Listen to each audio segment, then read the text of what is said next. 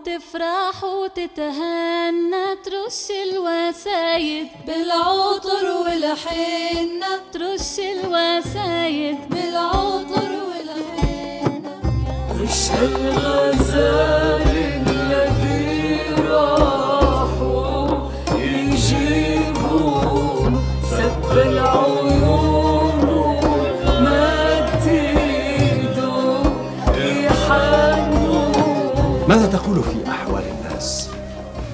الظلم الفقر الإنجليز الصهاينة.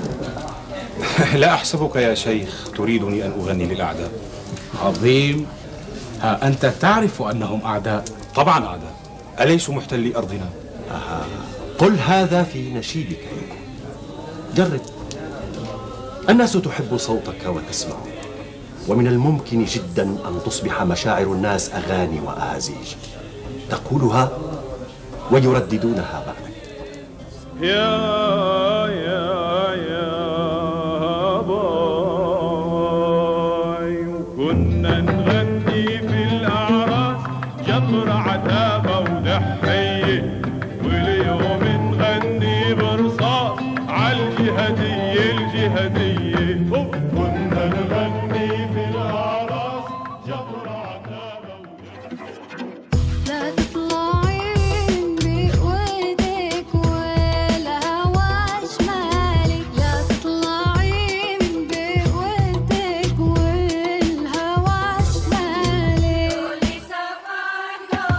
بودكاست اللويح. بيسترجع حكايا وأحداث من حياة الشعب الفلسطيني من خلال الأغاني الشعبية الفلكلورية. تماما زي استرجاعنا للذكريات من أي أغنية بنسمعها. بدنا نحكي عن الفولكلور نسمع الأغاني ونتذكر قصصها. أنا عمار أبو حسين وهذا بودكاست اللويح. دولي سفر دولي.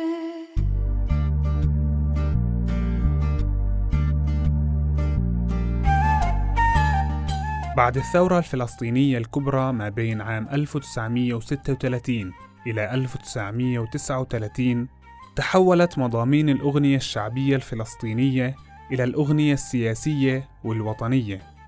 فذكر الكاتب الفلسطيني غسان كنفاني في كتابه ثورة 36 إلى 39 في فلسطين عن تحول الأغنية الشعبية إلى أغنية تناسب الوضع السياسي.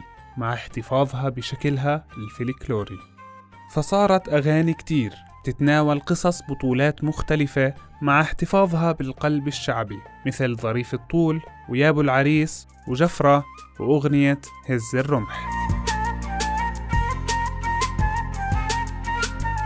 وبعد النكبة اختلف مفهوم العرس الفلسطيني ليصير مناسبة لتجمع الناس. بعد ما صدر قرار بمنع كافة التجمعات للفلسطينيين إلا في حالات خاصة وهي المآتم والأعراس.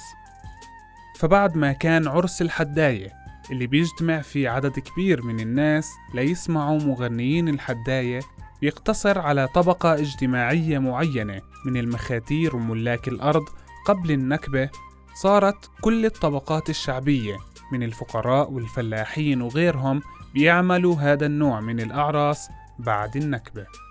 وبالتالي صار العرس الفلسطيني مساحة للتعبير عن الرأي الشعبي وعكست تكييف واضح للأغاني الشعبية الفلسطينية فاستعارت من كلماتها وألحانها لتعكس الحالة الاجتماعية والسياسية للفلسطيني. والمتتبع للفلكلور الفلسطيني والأغاني بيلاقي في خليط من المشاعر في كل أغنية لأنه بنلاقي في أغاني الأعراس استحضار للبارود والنار والفدائي وفي تشييع الشهداء بنلاقي الحنة وأغاني العريس.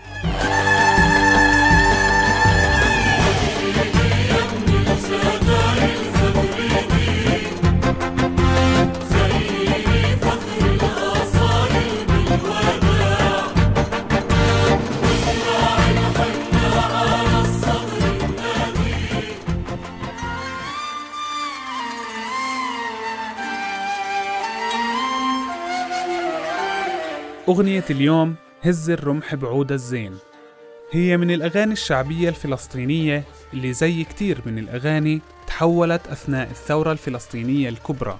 من أغنية تستخدم في الأعراس إلى أغنية وطنية ثورية حملت ووثقت قصة إحدى المعارك اللي حدثت أثناء الثورة.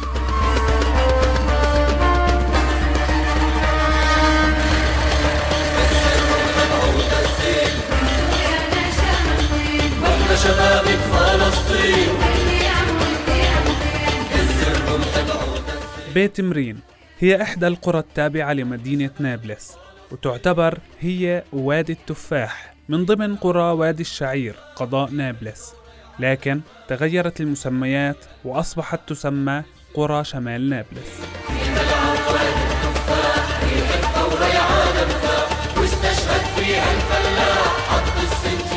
في هاي القرية حدثت واحدة من أهم معارك الثورة الفلسطينية الكبرى. وخاضها الثوار الفلسطينيين لما حاصر الإنجليز مدينة نابلس بمئات الجنود المسلحين واللي كانوا مدعومين بالسيارات المصفحة والطائرات الحربية.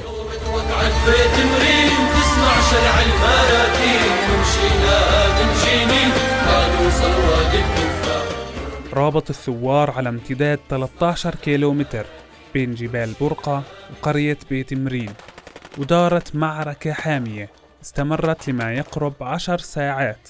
صدح فيها صوت الرصاص والمدافع. وفي النهاية انتصر الثوار في هاي المعركة. وكانت النتيجة سقوط 150 قتيل من الجيش الإنجليزي وأسقطوا طائرتين في معركة لا زال بينحكى عنها أقوى المعارك اللي حصلت في نابلس. في أثناء المعركة وما بعدها كان الثوار بيرددوا أغنية هز الرمح بعود الزين وأدخلوا عليها كلمات خاصة بالمقاومة والسلاح ولا زالت لهذا اليوم تغنى بكلمات الثورة.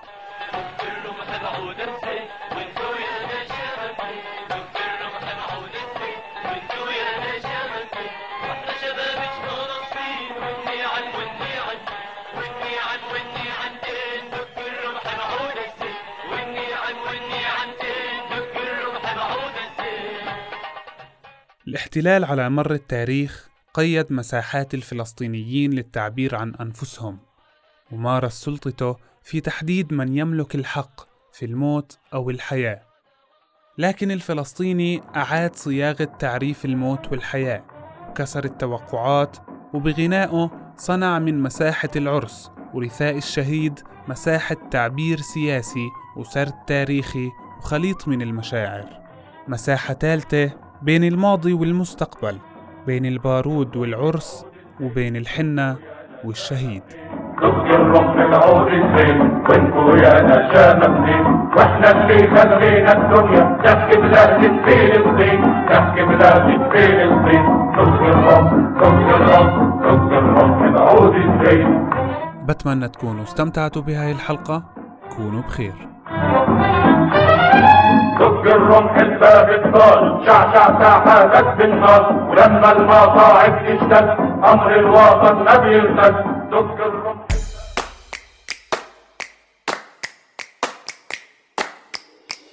هذا البودكاست بدعم من مؤسسة فلسطينيات ضمن منحة مشروع نسيج الممول من مؤسسة أولوف بالما.